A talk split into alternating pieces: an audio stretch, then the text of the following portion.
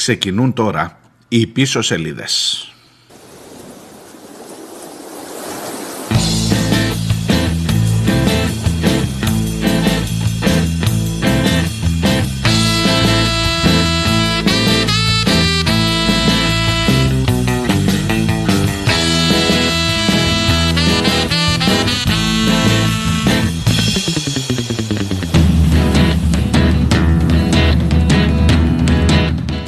Είδατε τι ωραία που το ξεκινάω Παρασκευή 26 ο Νοέμβριος τέλος εβδομάδας εγώ θα θυμάμαι πάντα, το ξέρω ότι σας το έχω πει πολλές φορές, αλλά αφήστε με και εμένα με τα κολλήματά μου, περιμένω μια κανονικότητα, αυτή θα είναι μια κανονικότητα για μένα.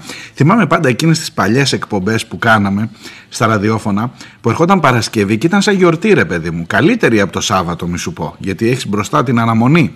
Και ήταν Παρασκευή και ξεκινούσες έτσι με άλλα τραγουδάκια πιο ευχάριστα. Και τι θα κάνετε το Σαββατοκύριακο και τέτοιες έτσι. Ε, ε, τέτοιες ήταν οι ανησυχίες μας.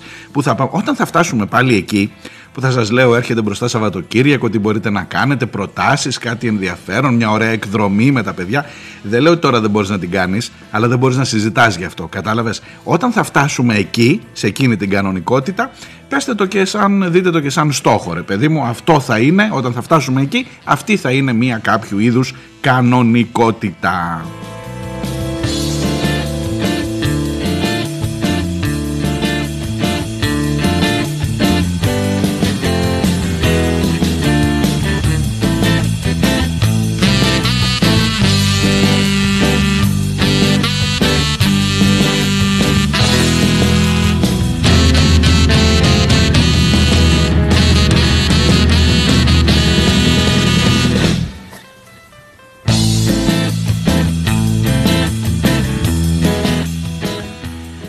έτσι, όταν θα συζητάμε για ακρογιαλιές και για δειλινά. Ο άλλος εντωμεταξύ κάθε δεύτερο τριήμερο πάει. Τρίμερο, κάθε δεύτερο Σαββατοκύριακο κάνει τρίμερο. Αλλά δεν βαριέσαι, θα πεις ε, μην ασχολείσαι και πολύ. Δεν είναι και για να ασχολείσαι. Ε, όχι, είναι να ασχολείσαι, αλλά δεν καταλαβαίνει. Δεν καταλαβαίνουν από λόγια, βρε παιδί μου. Δεν, δεν είμαστε στο, στο ίδιο μήκος κύματος. Εγώ είμαι ο Μάριος Διονέλης. Η εκπομπή που ακούτε λέγεται Πίσω Σελίδες. Σας είπα είναι τέλος εβδομάδας, Παρασκευή 26. Πίσω σελίδες.gr είναι το site που μπορείτε να στέλνετε και τα μηνύματά σας. Πήρα αρκετά μηνύματα για τα χθεσινά περιπολικά και απαντήσεις στο ερώτημα τα λιγουρεύεστε; Πιάνουν 100 χιλιόμετρα σε 5 δευτερόλεπτα, λέει. Από το 0 σε 5 δευτερόλεπτα. Τα καινούρια περιπολικά που πήραμε μέσα στην πανδημία. Την ίδια ακριβώς στιγμή που πιάνουμε τους 100 νεκρούς σε λιγότερο από μια μέρα.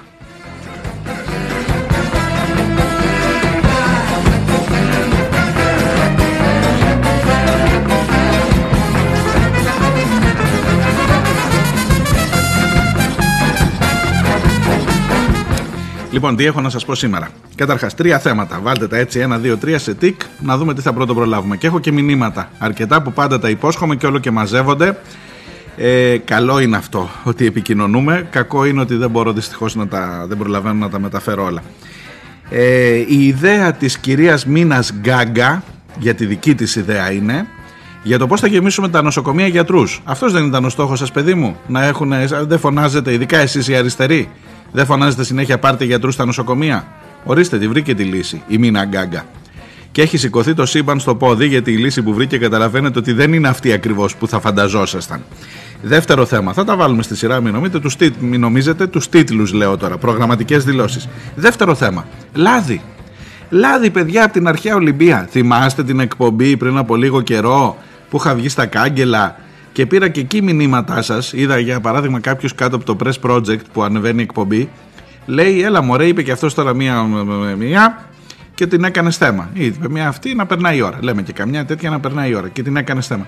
Και ξέρεις, είχα και εγώ καμία μια εντύπωση ότι ρε παιδί μου, καμιά φορά μήπως πολλές φορές συμβαίνει, ακόμα και σε πρωθυπουργούς. Να πούνε όντως ρε παιδί μου έτσι ένα τέτοιο, να περάσει το πιάνεις εσύ μετά το τραβάς από τα μαλλιά. Τι να κάνω κι εγώ, η δουλειά μου είναι. Ε, το λάδι, παιδιά, υπάρχει. Παρήχθη, είναι ήδη σε εμφιαλωτήρια και έχει πάνω το brand αρχαίο λάδι Ολυμπίας. Μα την Παναγία, μα το σταυρό που σας κάνω υπάρχει και δεν ήταν καθόλου πλάκα. Ο τύπος πριν το πει ο Πρωθυπουργός εννοώ πριν το πει ήξερε ότι η Μενδώνη έχει βάλει μπροστά την ε, διαδικασία αυτή και παρουσιάστηκε το λαδάκι το αρχαίο μαζί με το αρχαίο πνεύμα θάνατο το Ολυμπιακό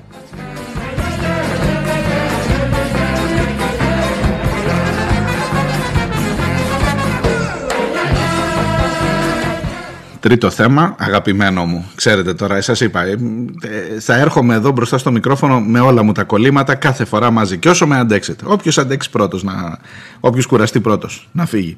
Ε, Βορύδης Παπάδες. Βορύδης Παπάδες. Έκανε τη σύγκριση ο Βορύδης. Γιατί μου ανησυχείτε για τις εκκλησίες και δεν μου ανησυχείτε για τις πορείες. Πάλι τα ίδια να έχουμε να λέμε, να γελάσουμε, κύριε Μάκη μου. Άντε να τα βάλω στη σειρά να δούμε τι θα πρωτοπούμε.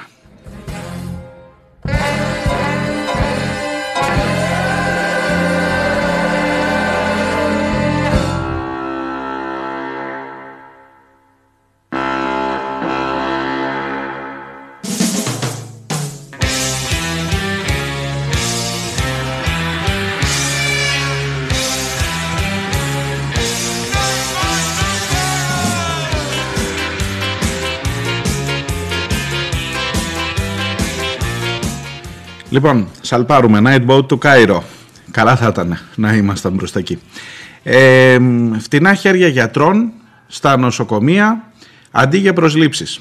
Ίσως να είδατε και ένα δημοσίευμα χθεσινό στην εφημερίδα των συντακτών. Είναι θέμα, έχει αναστατωθεί όλη η ιατρική, η πανεπιστημιακή και η φοιτητική κοινότητα. Κατάφερε η κυρία Γκάγκα να τους έχει όλους εναντίον της. Λοιπόν, η κυρία Γκάγκα πριν γίνει η αναπληρώτρια υπουργός Υγείας κάτω από τον Πλεύρη, ήταν η πρόεδρος του Κεντρικού Συμβουλίου Υγείας. Και ως πρόεδρος του Κεντρικού Συμβουλίου Υγείας είχε βρει την λύση για το πώς θα γεμίσουν τα νοσοκομεία με γιατρούς. Είπε, θα πάρουμε τους απόφοιτους ιατρικών σχολών και εκεί που είναι έτοιμοι να φύγουν να πάνε να κάνουν το αγροτικό τους όπως προβλέπετε και μετά να κάνουν ειδικό. Προσέξτε, έχουν σπουδάσει πόσο πίσω, 5-6 χρόνια, μετά πάνε να κάνουν αγροτικό, μετά πάνε να κάνουν ειδικότητα και μετά μπαίνουν, αν μπουν στο δημόσιο σύστημα υγείας, εφόσον βεβαίως έχουν ανοίξει θέσεις και προσλήψεις. Α, όχι, μπαίνουν ως επικουρικοί, μετά γίνεται καμιά προκήρυξη, μετά παίρνεις τους ήδη που δουλεύουν 20 χρόνια στην προκήρυξη και γίνονται οι επικουρικοί, μετά γίνονται οι ειδικευόμενοι, γίνονται οι Άστο, άστο. Εδώ τώρα όμως έχουμε καινούριο σύστημα, παιδιά. Λέγεται Foundation Year. Έτσι έχει και αγγλικό όρο, να σε θα μπώσει λιγάκι. Τι ιντάνε μωρέ το Foundation Year που λένε και στην Κρήτη. Λοιπόν, το Foundation Year είναι αφού τελειώσεις, άκου τώρα πονηριά, αφού τελειώσεις και αφού έχεις γίνει γιατρός, έτσι, όταν βγαίνεις από την Πανεπιστημιακή Σχολή της Ιατρικής, θεωρητικά είσαι γιατρός. Όχι θεωρητικά, πρακτικά, τυπικά.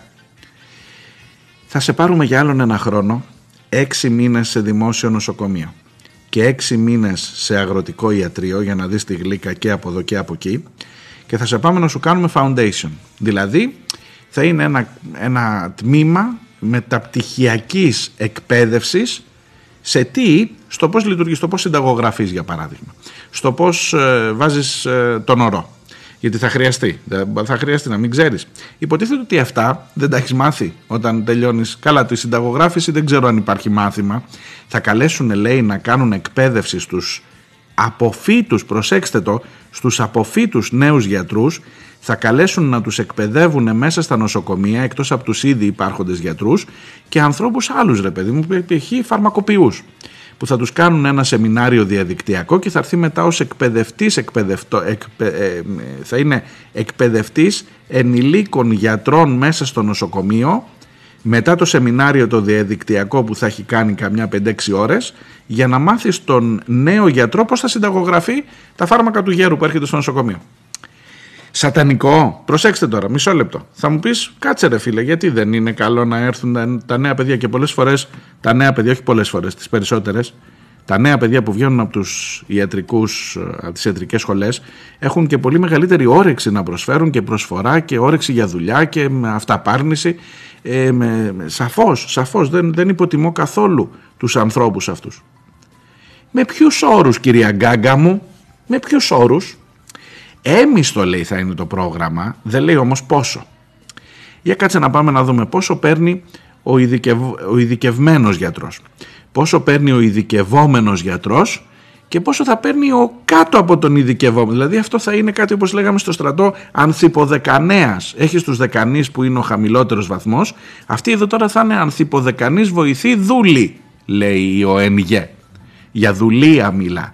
Για στην ουσία παροχή πολύ φτηνών εργατικών χεριών για όλες τις δουλειές μέσα στα νοσοκομεία. Έχει τελειώσει ο άλλος την ιατρική, έχει τα όνειρά του, έχει βάλει μπροστά να δει τι θα κάνει στη ζωή του, έχει τις ειρήνες από το εξωτερικό, brain drain λέει, μας φεύγουν οι γιατροί, το ξέρατε εσείς, γιατί άμα πάει αυτός μόλις τελειώσει την ιατρική στην Ελλάδα, άμα πάει στην Αγγλία, θα πάρει τρία χιλιάρικα πρώτο μισθό.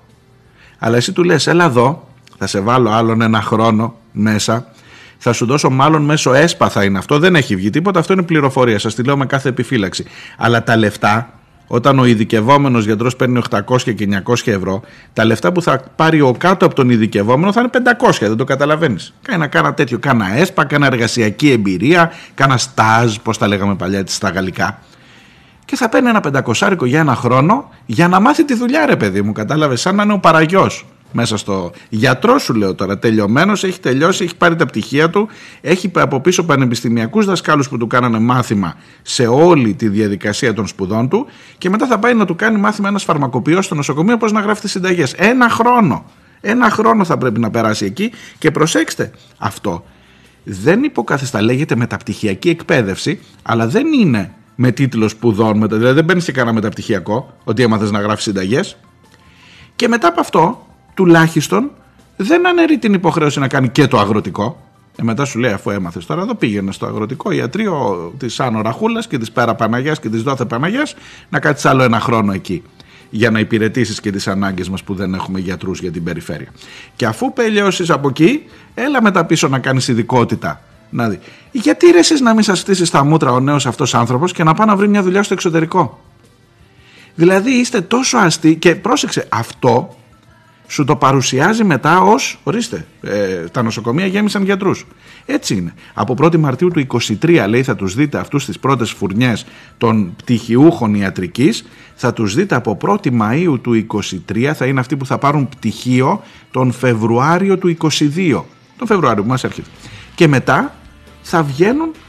Παιδιά, μιλάμε για κατάσταση η οποία τώρα τι να σου πω, ότι όλοι οι πρόεδροι των ιατρικών σχολών λένε ότι ξεφτιλίζεται τα παιδιά και ξεφτιλίζεται και τη, τη, τη, δική μας δουλειά από πίσω που εμείς τους βγάλαμε γιατρούς, δεν τους βγάλαμε παραγιούς να τους έχεις εσύ ένα χρόνο. Η ΟΕΝΓΕ, η Ομοσπονδία Ενώσεων Νοσοκομιακών Γιατρών Ελλάδος λέει άκου να δεις, άνοιξε τις θέσεις παιδί μου, άνοιξε θέσεις, κάνε προσλήψεις και πάρε, δεν θέλεις προσωπικό στα νοσοκομεία. Μου παίρνεις περιπολικά. Περιπολικά μου πήρες, 280. Άνοιξε και πάρ' τους τους γιατρούς αυτούς, έτοιμοι είναι. Δεν λέω δώσ' τους τρία χιλιάρικα όπως στη, στη Βρετανία. Τι να κάνουμε τώρα, δεν τα έχεις αυτά τα λεφτά. Αλλά δώσ' τους έναν αξιοπρεπή μισθό να μπορούν να ξεκινήσουν τη ζωή τους. Είναι 20, 21, 22 χρονών, 24, 25. Έχουν φάει τη ζωή τους για να γίνουν γιατροί και του λες έλα κάνε τον παραγιό εδώ να σου μάθω να συνταγογραφείς τα φάρμακα. Ηλίθιους ψάχνετε. Έτσι είναι η ενίσχυση του δημόσιου συστήματος υγείας. Τι να πω ρε παιδιά.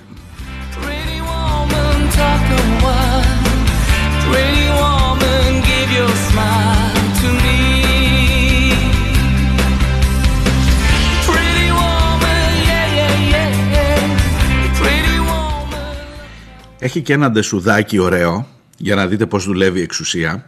Αυτό λέει ήταν μια πρόταση που την είχε φέρει η κυρία Γκάγκα, Μίνα Γκάγκα, ως πρόεδρος του ΚΕΣΥ, Κεντρικού Συμβουλίου Υγείας, και την είχε καταθέσει προς την κυβέρνηση και σε παλιότερες απλά δεν είχε προλάβει να εγκριθεί από, την, ε, από το ΔΣ του ΚΕΣΥ, του Κεντρικού Συμβουλίου Υγείας, όσο ήταν αυτή η πρόεδρος.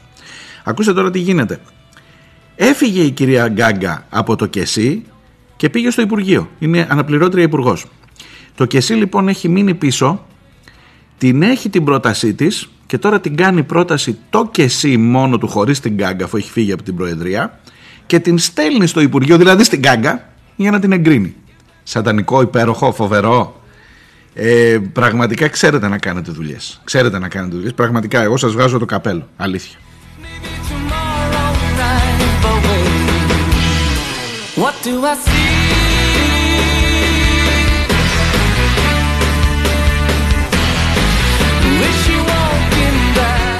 Η φοιτητική σύλλογη εννοείται στα κάγκελα Τους βάζω τελευταίους τους φοιτητές. Είπα πρώτα για τις ομοσπονδίες των γιατρών, είπα για τους πανεπιστημιακούς. Αλλά οι φοιτητικοί σύλλογοι είναι αυτοί που τρέχουν το ζήτημα. Γιατί πήγανε και κάνανε στην Κρήτη, ας πούμε, πήγανε και κάνανε διαμαρτυρίες, καταλήψεις έξω από τα γραφεία του Κοσμήτωρα, του Πρίτανη και τους αναγκάσανε. Τους αναγκάσανε, το ξαναλέω, γιατί και το καθηγητικό κατεστημένο, ξέρετε, καμιά φορά είναι δυσκίνητο και μην τυχόν και αντιδράσουμε, γιατί μπορεί αύριο να είσαι και υποψήφιος ε, για υπουργός υγείας ή να είσαι υποψήφιος για πριτανική θέση και άρα μην έχει φανεί πίσω ότι υπάρχει θέμα και ότι είσαι αντιδρών. Και πήγαν οι φοιτητές και τους βάλανε μπροστά και έχει βγάλει όντως μια πολύ καλή ανακοίνωση ο κοσμήτορας της Ιατρικής Σχολής του Πανεπιστημίου Κρήτης, Κοχιαδάκης λέγεται, ο οποίος λέει: Δεν ξέρω αν αυτό που κάνετε είναι πώς να το πω, ε, αν, αν, αυτή η πρόταση, δεν ξέρω πού αποσκοπεί, δεν είμαι σε θέση να γνωρίζω, σας το διαβάζω σε εισαγωγικά, πού αποσκοπεί η πρότασή σας, αλλά σίγουρα δεν αποσκοπεί στην αναβάθμιση των σπουδών των αποφύτων των ιατρικών σχολών. Τόσο απλά.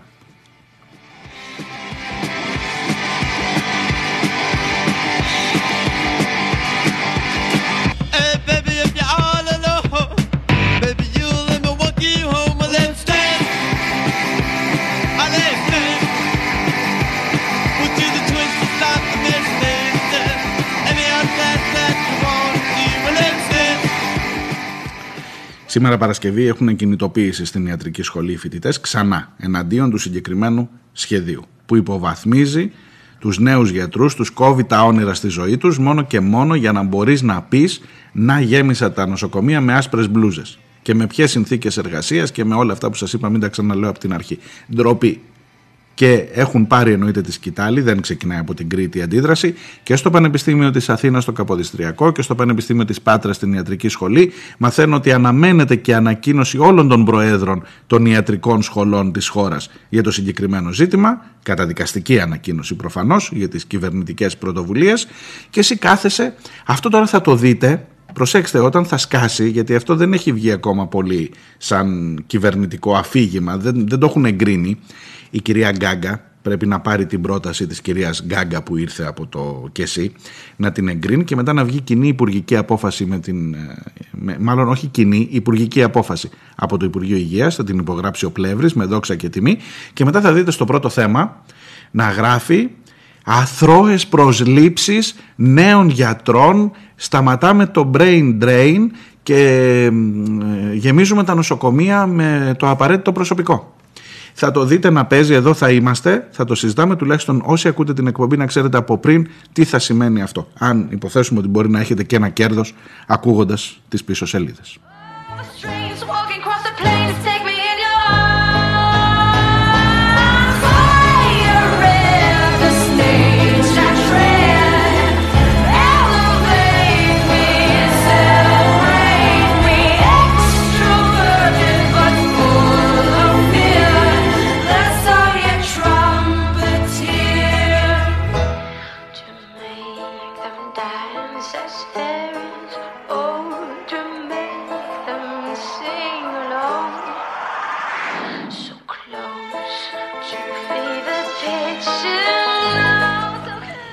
Φεύγω από τους γιατρούς, πάω στο λάδι. Χάρισμα Διός. Κρατήστε το. Ψάξτε το. Χάρισμα Διός. Είναι brand αυτό. Παιδιά, τι να σας πω, μου το στείλανε ενώ σας είπα, είχα και εγώ στο μυαλό μου ότι ρε παιδί μου τώρα είπε ο άλλος, θα βγάλουμε λάδι από τους αρχαιολογικούς χώρους, είπε μια τέτοια να περνάει η ώρα. Μου το στείλανε, μου το έστειλε νεκταρία. Ε, ένα εξαιρετικό ελαιόλαδο από δέντρα σε αρχαιολογικούς χώρους. Πού το βρίσκουμε. Σας διαβάζω από το Άι Εφημερίδα. Λέω, μωρέ, πλάκα μου κάνει. Μωρέ, λέω, δεν, δεν, μπορεί, δεν είναι δυνατό, δεν το πίστευα πραγματικά. Έχει και το μπουκάλι, έχει και τη συσκευασία, έχει και τα αρχαία τέτοια. Μπείτε να το δείτε. Βάλτε χάρισμα διό. Στο Google θα σας βγάλει πολύ πράγμα. Ε, 23 Εντεκάτου η δημοσίευση. Σας θυμίζω ότι η εκπομπή που είχαμε κάνει η, η, η αναγγελία που έκανε ο Μητσοτάκης ήταν την προ-προηγούμενη Παρασκευή. Δηλαδή ήταν στις ε, 10, μισό λεπτό να το δω να σας πω, να δείτε πόσο γρήγορα λειτουργεί το κράτος, όχι αστεία. Ήταν στις 13, στις 12, Παρασκευή 12 Νοεμβρίου. Είπε ο Μητσοτάκης από την αρχαία Ολυμπία ότι θα βγάλουμε έτσι και βγάλουμε το λάδι αυτό δεν μπορώ να σας πω σε τι τιμή θα το πουλήσουμε.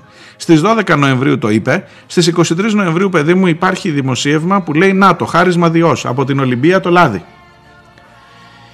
Τι να σας διαβάσω τώρα, τι να σας διαβάσω από εδώ που να μην φρίξετε; Ο ΔΑΠ λέει, Οργανισμός Διαχείρισης και Ανάπτυξης Πολιτιστικών Πόρων, αυτό είναι το παλιό ΤΑΠΑ που πουλάγε τα γαλματάκια, τώρα λέγεται έτσι ο ΔΑΠ, ε, έκανε, διαθέτει μέσω των πολιτηρίων τους στα μουσεία και στους αρχαιολογικούς χώρους αγροδιατροφικών προϊόντων προερχόμενα, αγροδιατροφικά προϊόντα προερχόμενα από τη χλωρίδα που βρίσκεται εντός των απαλωτριωμένων εκτάσεων των αρχαιολογικών χώρων τα οποία είναι συνυφασμένα τα αγροδιατροφικά προϊόντα με τη μυθολογία, την ιστορία, τη θρησκεία του ίδιου του χώρου, του αρχαιολογικού ή της ευρύτερης περιοχής, τους, περιοχής του.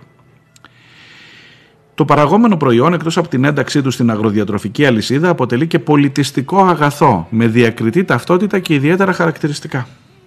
Μάλιστα.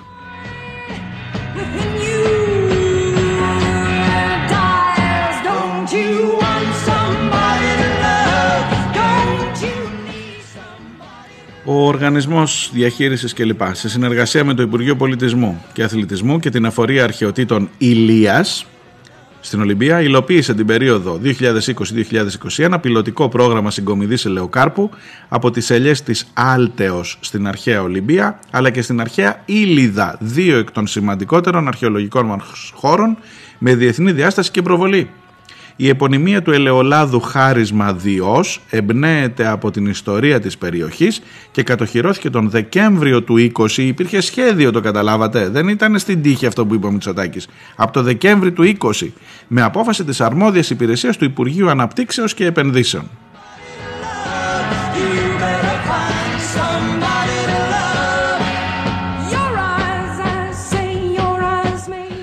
Όφου την παντέρ με την ανάπτυξη πώς μας ήρθε έτσι κατά κούτελα. Δήλωση Υπουργού Πολιτισμού, γιατί δεν μπορεί να μην έχει και μια δήλωση Μενδώνη. Μετά το άνοιγμα συγκεκριμένων αρχαιολογικών χώρων και μουσείων σε εκδηλώσεις γαστρονομίας που προβάλλουν τοπικά προϊόντα της πρωτογενούς παραγωγής, κάνουμε και τέτοια, μαγειρεύουμε σε αρχαιολογικούς χώρους. Το έχω χάσει αυτό κυρία Λίνα μου. Ο Οργανισμός Διαχείρισης και Ανάπτυξης εγκαινιάζει μια νέα συναφή δραστηριότητα αυτήν της παραγωγής προϊόντων της αγροδιατροφικής αλυσίδας που προέρχονται από τους ίδιους τους αρχαιολογικούς χώρους και είναι άμεσα συνδεδεμένα με το φυσικό και το πολιτισμικό τους τοπίο. Η αρχαία Ήλιδα, η πόλη κράτος που γέννησε τους Ολυμπιακούς Αγώνες και το ιερό της Ολυμπίας, τόπι μαγευτικής φυσικής ομορφιάς, μοναδικής παγκόσμιας ιστορικής και πολιτισμικής σπουδαιότητας αλλά και μίζωνος συμβολικής αξίας είναι κατάφυτες από ελιές. Βασικό χαρακτηριστικό του μεσογειακού τοπίου. Η Άλτης και το κατάφυτο από ελιές και αγριλιές, πεύκα, πλατάνια, λεύκες και δριές, άλσος αφιερωμένο στη λατρεία του Διός αποτέλεσε τον χώρο τέλεσης των Ολυμπιακών Αγώνων. Από τις αγριλιές της Άλτεως προέρχονταν οι κότινοι, το θυμάστε, που βάζαμε πάνω στο κεφάλι των νικητών, τα στεφάνια που, των Ολυμπιονικών. Και από τις ελιές της, της Ήλιδας, το λάδι που άλυφαν οι αθλητές ρεσί στο σώμα τους πριν τα αγωνίσματά τους. Καταλαβαίνεις τι πίνεις. Δεν πίνεις νερό, λέει. Πίνεις βελούδα. Καταλαβαίνεις τι πίνεις. Πίνεις το ίδιο λάδι που άλυφε ο αθλητής πάνω στο σώμα του πριν μπει μέσα στον Ολυμπιακό. Το πίνεις και δεν, ξα... δεν ξαναπίνεις. Δηλαδή πραγματικά είναι τόσο γελίο.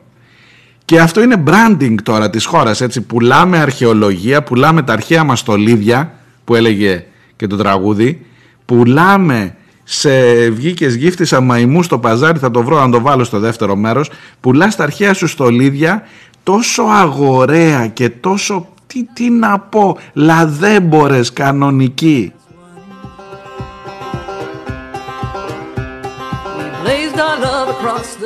Και έχει κι άλλο. Με την κατάλληλη συσκευασία βεβαίως, αυτό το λάδι αποτελεί, σας διαβάζω ακόμα από τη δήλωση Μενδώνη. Αποτελεί ένα μοναδικό πολιτιστικό προϊόν, ένα εξαιρετικό αναμνηστικό για τον επισκέπτη Έλληνα και ξένο των αρχαιολογικών μας χώρων και των μουσείων μας. Το παραχθέν ελαιόλαδο διατίθεται από το καλοκαίρι του 2021 σε καλέσθητε συσκευασίες από το Πολιτήριο και το Νέο Αρχαιολογικό Μουσείο της Αρχαίας Ολυμπίας, ενώ σύντομα θα βρίσκεται και στο Εθνικό Αρχαιολογικό Μουσείο. Και στις συσκευασίες αναγράφονται τα, τα στοιχεία υψηλής στάθμης ποιοτικά, χαρακτηριστικά του ελαιολάδου, λάδι ωραίο από αυτό που αλείβανε οι αθλητές των Ολυμπιακών Αγώνων, κυρίες και κύριοι. Πάρε κόσμε.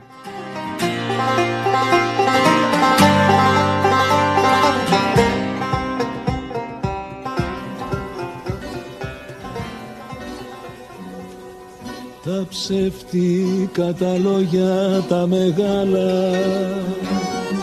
Μου τα πες με το πρώτο σου το γάλα. Μα τώρα που ξυπνήσανε τα φίδια Εσύ φοράς τα αρχαία σου στολίδια Και δεν θα κρίζεις ποτέ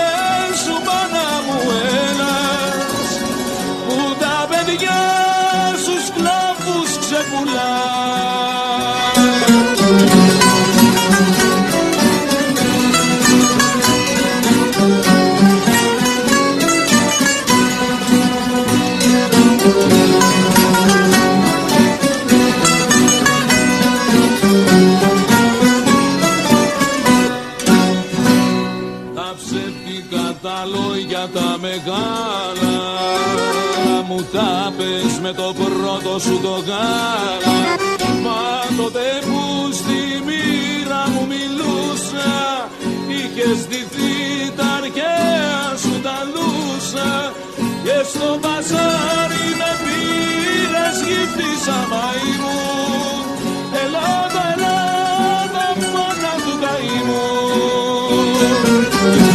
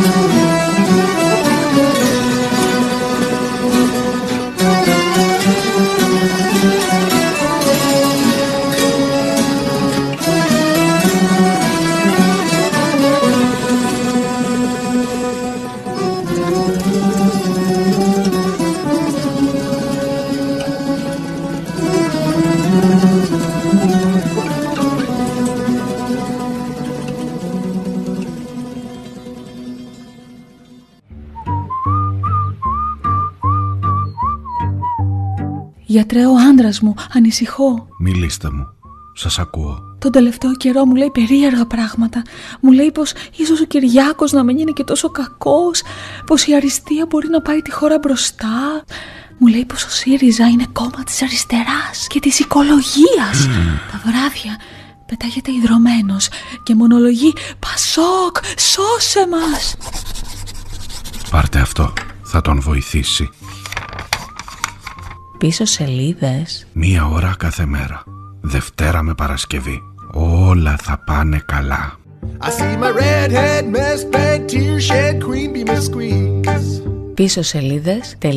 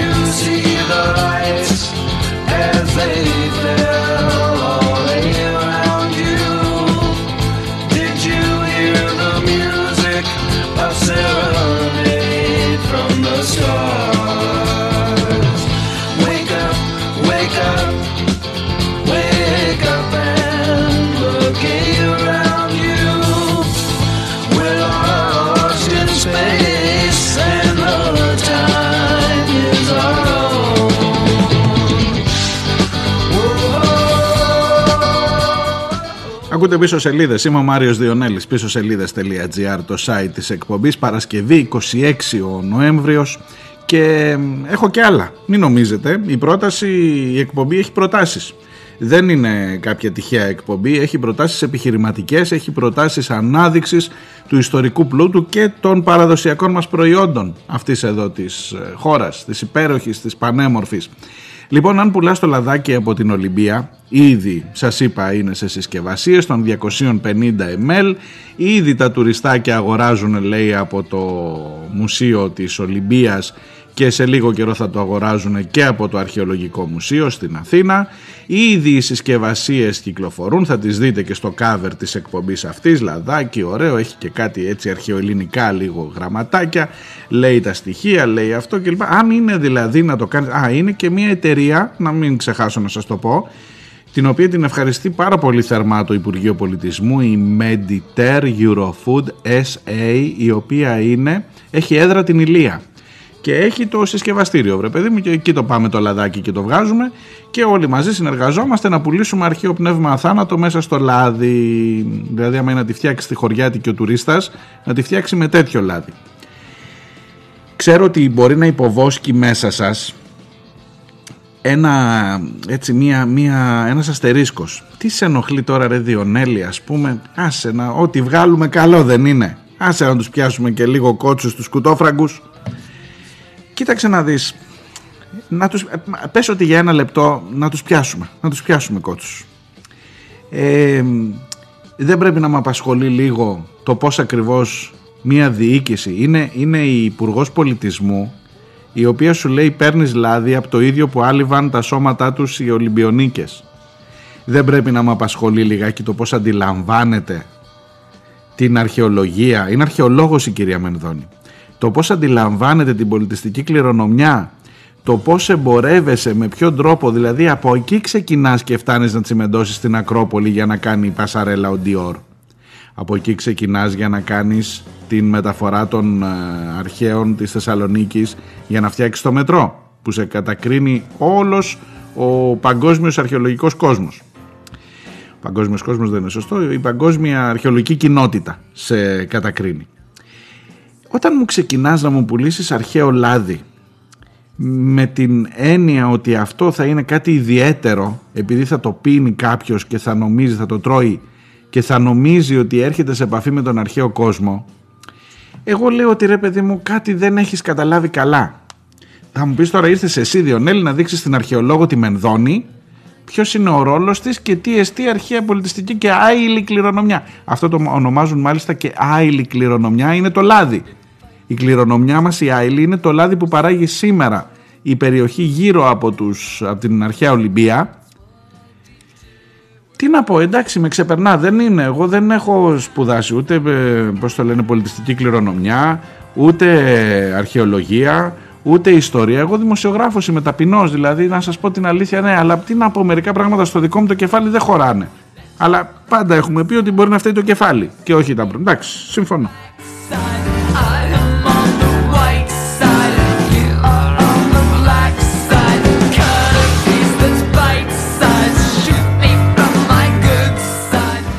Πάντως το δικό μου το κεφάλι, επειδή προσπαθεί κάπου να έρθει να ευθυγραμμιστεί σαν τους πλανήτες με τη δική σας τη σκέψη, έχει μερικές προτασούλες. Ε, όχι, να βοηθήσω. Να βοηθήσω. Για παράδειγμα, ε, μου συζητάς για το λάδι της Ολυμπίας. Κάτσε να δούμε λίγο, κάτσε να δούμε αυτόν τον τόπο, πάμε να πιάσουμε λίγο. Σαλαμίνα, Σαλαμίνα. Ε, ολόκληρη ναυμαχία, 300 πλοία του Ξέρξη και ήταν και μπροστά ο Ξέρξης και τα έβλεπε από το Εγάλεο, τα θυμάστε; Εκεί δεν, εκεί δεν ήσασταν. Λοιπόν, μισό λεπτό. Μισό λεπτό. Σαλαμίνα, ιστορική, ναυμαχία της Σαλαμίνας. Πήγε και ο Καμένος και έστρωσε ένα χαλί εκεί πάνω σε κάτι παλέτες, θυμάστε που προσκυνούσε. Λοιπόν, ε, τσιπούρες. Λαβράκια, τι άλλο έχει. Συναγρίδα έχει στη Σαλαμίνα. Σαρονικός κόλπος. Ωραία. Ε, για σκέψου το. Δες το λίγο. Ωραία συσκευασιούλα. Η τσιπούρα μέσα. Απ' έξω η τριήρης. Ο Ξέρξης να γναντεύει από πάνω. Δες το λίγο. Συσκευασία. Δες λίγο branding τώρα. Έλα να κάνουμε. Μπήκα στο πνεύμα σου. Τσιπούρα Σαλαμίνας θα λέει. Τσιπούρα από τον αρχαίο κόλπο εκεί που κατατροπώθηκαν τα πλοία του Ξέρξη. Όχι. Ένδοξη τσιπούρα Σαλαμίνας Φτιάξτε μου λίγο, έλα. Θα βρούμε και κάνα διαφημιστή κάπως να το κάνει καλύτερο, ε. Όχι. Γιατί, μην, μην, μου, μην περιορίζεις το μυαλό σου. Δηλαδή, άμα το ανοίξαμε αυτό το πορτάκι, να μπούμε μέσα καλά-καλά. Τσιπούρα ωραία σαλαμίνας. Ένδοξη. Τι άλλο, ρε παιδί μου, ξέρω εγώ. Είναι και η Έγινα κοντά και το φιστίκι μπορεί να πάρει λίγο τα πάνω του. Δε, δίπλα είναι. Σαρονικός είναι. Και τώρα εντάξει δεν ξέρουν αυτοί οι μωρέ οι κουτόφραγκοι. Τώρα έγινα σαλαμίνας, σου λέει εκεί βάλτε όλα μαζί. Φυστή και γίνεις από εκεί που μη σου πω ότι τα ετρώγανε και οι, οι, αυτοί που πολεμούσαν στην αυμαχία της Σαλαμίνας. Δε το λίγο. Δες το. Πάμε αλλού. Πάμε αλλού. Ακόμα πιο επικερδή επιχείρηση. Έχω προτάσεις. Μισό λεπτό. Μισό λεπτό. Νεράκι. Νεράκι. Πού είναι το νεράκι της Αττικής, στο Μαραθώνα. Μαραθώνα. Μαραθώνα.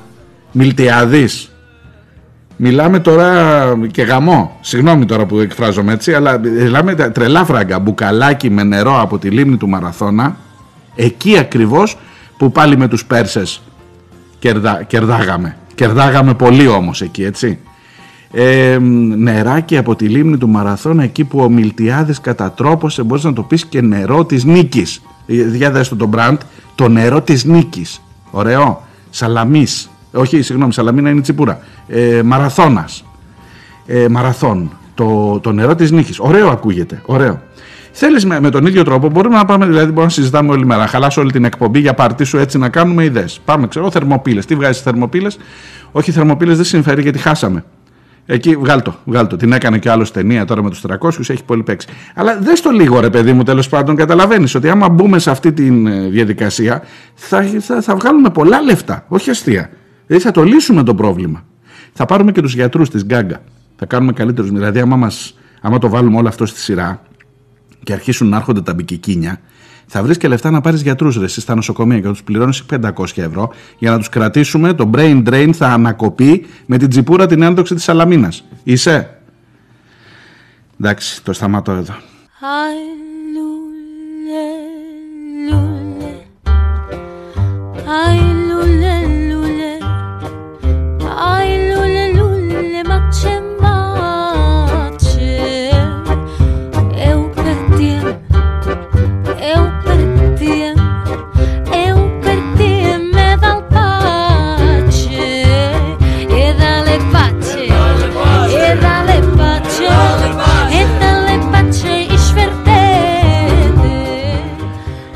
Λοιπόν, όπως καταλαβαίνετε είναι Παρασκευή. Αφήνω και εγώ λίγο έτσι να χαλαρώσουμε λίγο. Τι να σας πω τώρα για αριθμό κρουσμάτων και λοιπά. Το lockdown είναι μπροστά. Τέλος, τα έχουμε πει αυτά. Το λένε και οι καθηγητάδες. Βγήκε ο Παυλάκης εχθές στο Sky. Δεν άρεσε πολύ, δυστυχώς, αλλά είπε ότι ο μόνος τρόπος αυτή τη στιγμή να το λένε ανοιχτά δηλαδή. Ο μόνος τρόπος είναι να περιορίσεις τις μετακινήσεις και τη διάδοση του ιού και σε εμβολιασμένους και σε ανεμβολίαστου. Ε, τι να σας πω, τι να σας πω. Απλά να το περιμένετε, τίποτα άλλο.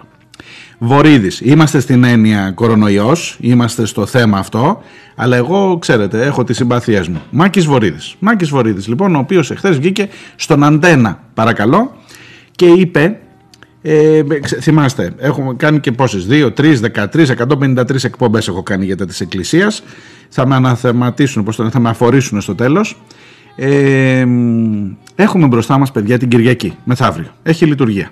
Είναι η πρώτη λειτουργία που θα γίνει μετά την απόφαση της κυβέρνησης ότι και στις εκκλησίες θα μπαίνουν οι ανεμβολίαστοι μόνο με rapid test και η εκκλησία έχει πει, αυτά έγιναν την εβδομάδα που μας πέρασε, ε, με πολύ καλή η απόφασή σας, υπέροχη, φοβερή, αλλά δεν εφαρμόζεται σε εμά γιατί εμείς δεν μπορούμε να ελέγξουμε. Και έχεις τώρα τον Υπουργό Εσωτερικών για να λέει εδώ τι θα γίνει ρε παιδιά την Κυριακή τώρα μεθαύριο θα ελέγξει η αστυνομία στους χώρους της, ε, αυτό, της εκκλησίας. Θα γίνουν λέει δειγματοληπτικοί έλεγχοι στους ναούς όπως κάνουν και σε άλλους χώρους.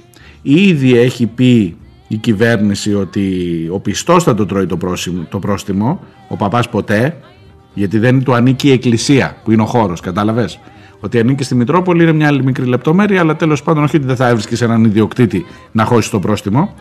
Αλλά ο παπάς είπε: Εγώ δεν μπορώ, ξέρω αυτό, ξέρω, τε- τελειώσαμε. Αλλά το θέμα είναι άλλο με το βορίδι. Ότι για να ανατρέπει, δηλαδή έφυγε πολύ γρήγορα από την κουβέντα. Τι θα γίνει, ρε παιδί μου, θα πέφτουν πρόστιμα, θα υπάρχει μια κοινωνική δικαιοσύνη, θα δει και ο ταβερνιάρης ότι εντάξει, ρε παιδί μου, με ελέγξαν, εμένα μου ρίξαν πεντοχίλιαρο, αλλά δεν υπάρχει κάποια ομάδα άλλη εδώ γύρω που να είναι ευνοημένη. Και έφυγε πολύ γρήγορα από αυτό, το πρόγρα... από αυτό το πρόβλημα και από αυτό το συλλογισμό και πήγε εκεί που ήθελε αυτός. Λέει βλέπω μέσα στην κοινωνία ε, μάλλον περιμένω να σας το διαβάσω ακριβώς, ε, γιατί δεν είδα λέει τέτοια ανησυχία. Να είμαι ακριβής. Ναι, ναι, ναι, για το θόρυβο που έχει ξεσπάσει για τις εκκλησίες. Δεν είδα τέτοια ανησυχία για άλλους χώρους όπου υπάρχει συνοστισμός όπως οι πορείες. Έχουμε βάλει στο επίκεντρο της δημόσιας συζήτησης τις εκκλησίες. Μπορώ να πω ότι αυτό μπορεί και να έχει χαρακτήρα ιδεολογικών προκαταλήψεων. Υπέροχος είσαι. Εγώ θεωρώ ότι με έχεις φωτογραφίσει. Δηλαδή το, το παίρνω λίγο και πάνω μου ε, μια υπέροχη φωτογραφία μου έβγαλες. Ναι, έχω, όπως το είπες, ιδεολογικές προκαταλήψεις. Σαφώς, σαφέστατα και ξεκάθαρα. Να είμαστε τίμοι μεταξύ μας, Μάκη μου. Και όλοι οι άλλοι που λένε για τις εκκλησίες. Αλλά εκτός από τις ιδεολογικές μας προκαταλήψεις, που είναι εκεί, το, το παραδέχομαι, το παραδέχομαι παιδί μου, ναι, γιατί βλέπω ότι έχεις μια σαφέστατα προκλητικά και ε, χωρίς προηγούμενο ε, διακριτική μεταχείριση σε ένα συγκεκριμένο κομμάτι της κοινωνίας που είναι ψηφοφόροι σου. Άρα λοιπόν εγώ που είμαι από την άλλη μεριά λέω ότι ναι είμαι ιδεολογικά προκατηλημένος απέναντι και σε σένα και στην εκκλησία. Αλλά άστο λίγο αυτό στην άκρη γιατί εκτός από την ιδεολογική μου προκατάληψη έχω και μερικά, με- μερικά, μερικά έτσι ένα-δύο λογικά νομίζω επιχειρήματα που θα μπορούσαμε να τα συζητήσουμε αν την κάνουμε μαζί την κουβέντα. Αφού μου συγκρίνεις πορεία με εκκλησία, θέλω να μου πεις, εγώ το έχω ξαναπεί πολλές φορές, αλλά μια που το έφερες στην κουβέντα, εσύ το έφερες στην κουβέντα. Για πες μου, σε παρακαλώ. Πορείες. Πάρε μια πορεία πια κάνουμε 17 Νοέμβρη. Τώρα που μας πέρασε. Ωραία. Πήγανε στην πορεία με μάσκα. Καταρχάς, είναι εσωτερικός ή εξωτερικός χώρος; Είναι εξωτερικός χώρος. Η πορεία, η εκκλησία είναι εσωτερικός χώρος. Μεταδίδεται περισσότερο, τι σου λένε οι γιατροί. Ο Σωτήρης τι λέει; Μεταδίδεται περισσότερο μέσα ή έξω ο κορονοϊός; Στην ε, πορεία πηγαίνουν με μάσκες ή μάλλον πόσοι πηγαίνουν χωρίς μάσκες, τι ποσοστό πηγαίνουν χωρίς μάσκες στην πορεία και τι ποσοστό πηγαίνουν χωρίς μάσκες μέσα στην εκκλησία; Που σε πολλές περιπτώσεις έρχεται ο παπάς, το είδε σε ζωντανή σύνδεση. Που είπε αφήστε να περάσει η κυρία της, το έχει πει ο πνευματικός της, να μπει χωρίς μάσκα. Ε, δεύτερο ζήτημα. Τρίτο ζήτημα μάλλον.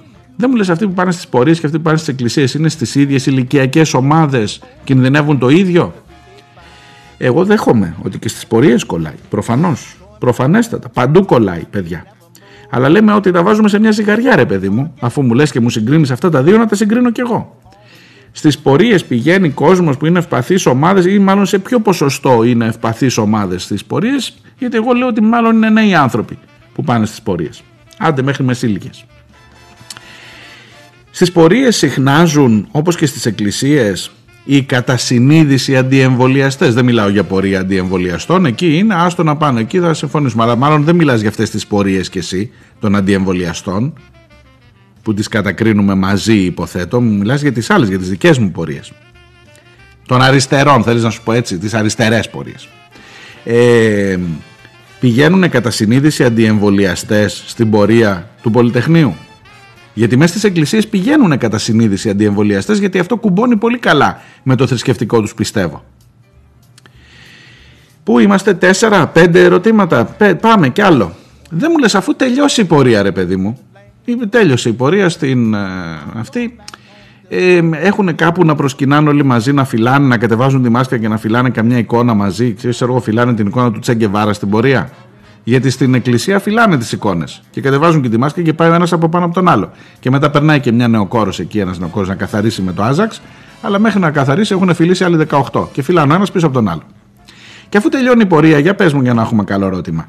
Έρχεται κανείς παιδί μου να μας δώσει, ξέρω εγώ, ένα, σε ένα κυπελάκι με το ίδιο κουτάλι, με την ίδια λαβίδα, μου είπανε να μην το λέω κουτάλι γιατί προσβάλλεται, με την ίδια λαβίδα να μας δώσει να πάρουμε όλοι από το ίδιο υγρό, ε, σώμα και αίμα του Τσεγκεβάρα.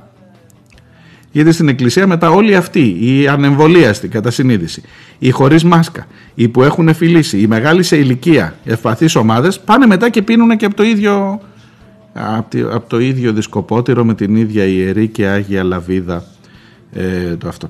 Είναι το ίδιο που να σε πάρει ευχή; Είναι το ίδιο που μου συγκρίνεις; Άσε την ιδεολογική μου προκατάληψη, εγώ την παραδέχτηκα από την αρχή. Ναι, είμαστε απέναντι.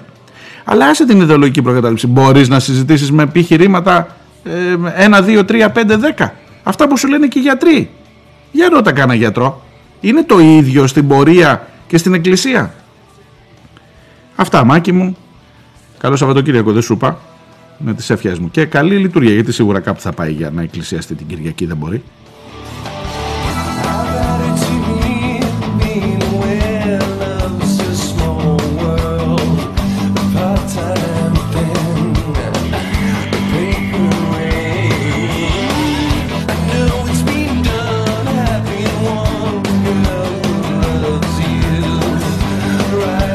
Λοιπόν, δικά σας μηνύματα μέχρι το τέλος της εκπομπής, όσα μπορέσω να προλάβω. Ο φίλος ο Μπερσέκερ από την Κέρκυρα. Κέρκυρα, με ακούς τώρα και ραδιοφωνικά, όχι μόνο διαδικτυακά και στα FM. Ε; Ε, live News, 3 η ώρα.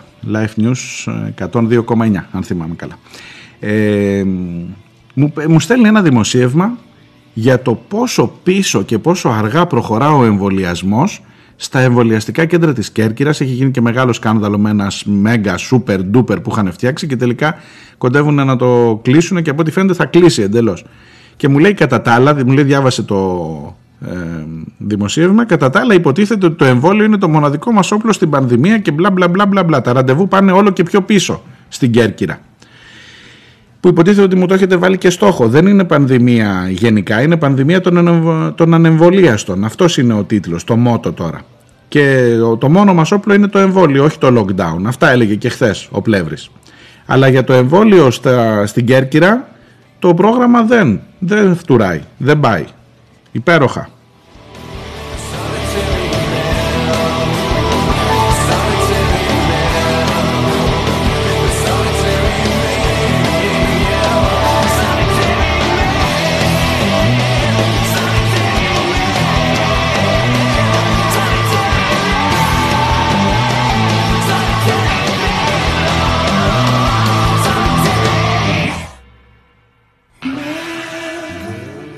Φίλος ο Κωστής. Όποιος ακροατής θεωρεί, σωστά ή λάθος, είναι άλλο θέμα, τις εκλογές μία από τις κύριες ευκαιρίες να επιλέξει κυβερνητικό πρόγραμμα και όχι ιδεολογία και τον πείσει ότι δεν πρέπει να ψηφίσει Νέα Δημοκρατία, στην καλύτερη περίπτωση θα πάει εκδρομή την Κυριακή των εκλογών. Γιατί το λες αυτό, Κωστή, όποιος δεν ψηφίζει Νέα Δημοκρατία. Και αυτό είναι ό,τι καλύτερο επιθυμεί πάντα το πρώτο κόμμα από τους μη ψηφοφόρους του. Διαφωνείς, δεν διαφωνείς, η λογική του μικρότερου κακού θα λειτουργεί πάντα στις εκλογές. Και όποιος θέλει να την αλλάξει, οφείλει όλο το αναμετάξι εκλογικών δια... αναμετρήσεων διάστημα να προσπαθεί να πείσει αποτελεσματικά για τη δική του θετική προοπτική, ώστε αυτή να εκφραστεί και στην κάλπη. Έτσι δουλεύει η όποια και όση δημοκρατία έχουμε. Το αντί από μόνο του, αντιδεξιός, αντιμνημονιακός, αντικομουνιστής κλπ. έχει πάντα μεγάλη δόση απολύτικ.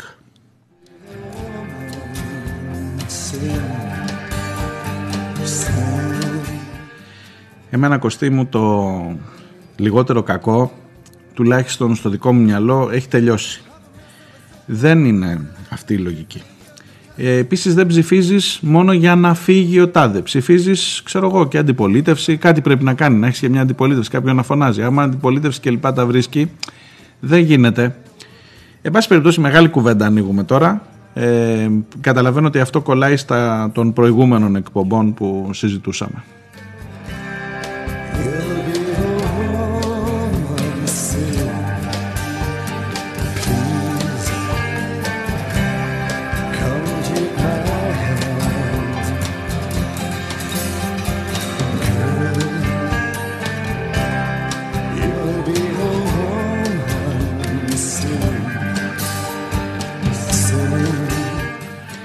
Έχω μέρες που έχω πάρει ένα μήνυμα σε σχέση, θυμάστε, στην αρχή της εβδομάδας το συζητούσαμε αυτό για το θέμα των ε, εμβολιασμών των αστυνομικών που σας έλεγα για την ΕΜΑΚ που ήταν η πρώτη που μπήκε στην διαδικασία αυτή που τους έβαλαν τους ανθρώπους να εμβολιαστούν αλλιώς λέει θα φύγετε από την υπηρεσία και τους διώξαν όντως από την υπηρεσία.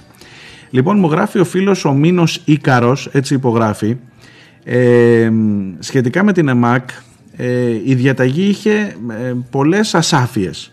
Όπως συγκεκριμένα ότι δεν υπήρχε παράμετρος για τους νοσήσαντες οι οποίοι και αποχωρήσαν από τη μονάδα τους και πλήρως εμβολιασμένοι οι οποίοι δέχτηκαν να προσφύγουν στο Συμβούλιο της Επικρατείας και ναι, φύγανε και αυτοί στο πλαίσιο των υπηρεσιακών αναγκών, αλλά την ίδια ημερομηνία με την εκτέλεση της διαταγής. Τα ασφαλιστικά μέτρα τα ακύρωσε το Συμβούλιο της Επικρατείας, πολύ σωστά, διότι δεν υπήρχε γνωμοδότηση. Επανήλθε όμως το θέμα, λέει, στις 8 Δεκάτου του 2021 για να γνωμοδοτήσει το ΣΤΕ πάνω στο άρθρο του Συντάγματος περί υποχρεωτικού εμβολιασμού ενηλίκων. Ακούστηκαν οι, υπο... οι απόψεις κλπ. κλπ. Δεν έδωσε οριστική απάντηση το ΣΤΕ και θα κοινοποιηθεί η τοποθέτησή του σε χρονικό διάστημα από 3 έω 6 μήνες. Ζήτησε Μάη μου να φας τριφύλι. Άρα το θέμα της ΕΜΑΚ δεν έχει τελειώσει. Που είπα εγώ και με διορθώνει γιατί προφανώς το ξέρει καλύτερα. Δυστυχώς οι αστυνομικοί είναι όπλα έτοιμα να πυροβολήσουν καταβούληση, αλλά τη σκανδάλη δεν την πατάει ο αστυνομικός. Είναι μια αλυσίδα που ξεκινάει από ψηλά και καταλήγει στο δάχτυλο του αστυνομικού. Να μην περιμένουμε κρίση από υπαλλήλους συγκεκριμένων καθηκόντων. Η πλήρης εξουσία σε υπηρεσίες είναι το μέγιστο σε κάθε κρατικό μηχανισμό. Ευχαριστώ πολύ για το μήνυμα.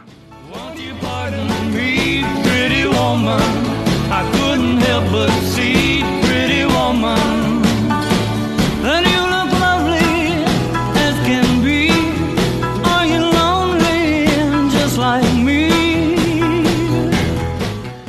Χρήστος. Από το 958 λέει στο ραδιόφωνο της ΕΤΡΙΑ στη Θεσσαλονίκη, από εκεί είναι προφανώς, μου περιγράφει ότι έλεγε ο, ακροα... ο... ο παρουσιαστής η χθεσινή νύχτα, λέει, Τρίτη προς Τετάρτη, ήταν κυριολεκτικά νύχτα του Αγίου Βαρθολομαίου. Μόνο στο υποκράτιο 93 εισαγωγές COVID, τη στιγμή που πέρυσι τέτοιο καιρό ήταν κατά μέσο όρο 60. Το υποκράτιο επεκτείνει συνεχώς τα COVID μνήματα και στέλνει περιστατικά σε ιδιώτες, νοσοκομεία και κλινικές. Είπε αρκετά ο παρουσιαστής της εκπομπής.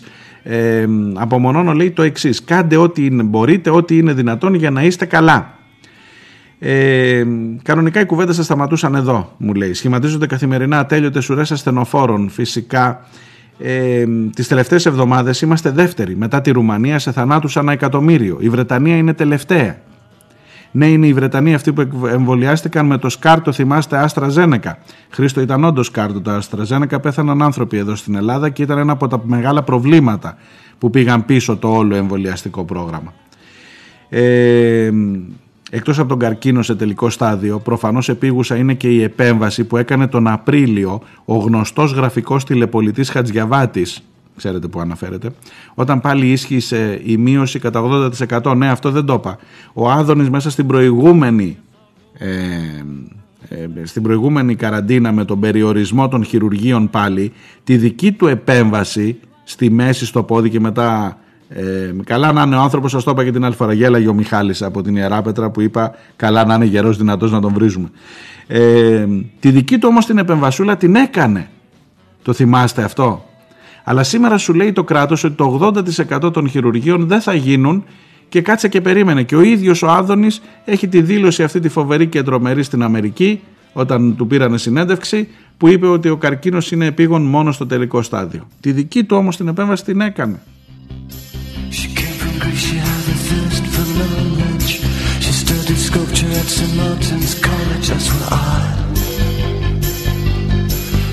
Και μου κάνει ένα σχόλιο επίσης ο Χρήστος και με αυτό θα τελειώσω.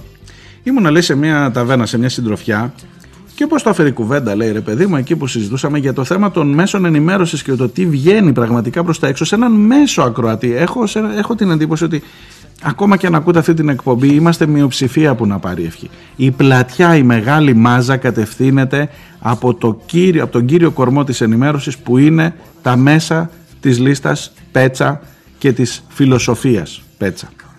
Πήγε λοιπόν ο Χρήστος σε μια ταβέρνα, μίλησε με κάποιους ανθρώπους, ήταν με την παρέα του κλπ. Κάποια στιγμή είπε: Λέει, ρε, ακούσατε για τον άνθρωπο που σκοτώθηκε στην Κόσκο. Ποιον άνθρωπο λέει στην Κόσκο, εργάτη στην Κόσκο, τι, πού. Κανείς δεν ήξερε τίποτα. Δεν υπήρχε ρε παιδί μου. Δηλαδή σε έναν μέσο πολίτη το ότι σκοτώθηκε ένας άνθρωπος, έγινε απεργία, κερδίσαν τα δικαιώματά τους. Η Κόσκο υποχώρησε, τους υποστήριξε ένα ολόκληρο κίνημα συλλογικά. Βρεθήκαμε να κάνουμε να συζητάμε γι' αυτό, για εκπομπές. Έγιναν ειδικές εκπομπές και όχι από μένα. Έγιναν ειδικά θέματα για τα θέματα των εργαζομένων. Είναι και μετά την υπόθεση με την ε, e-food και την νίκη αυτή που πήρε το εργατικό. Δεν ήξερε τίποτα. Καθόντουσαν με ανθρώπους που είναι και στον ίδιο κύκλο και δεν είχαν ακούσει τίποτα. τίποτα. Δεν υπάρχουν άλλα θέματα. Καταλαβαίνεις. Υπάρχει μόνο ότι ο Μητσοτάκης έφτιαξε και η Μενδώνη το καινούριο λάδι από την Ολυμπία που θα το πουλάμε στα τουριστάκια και θα βγάλουμε λεφτά.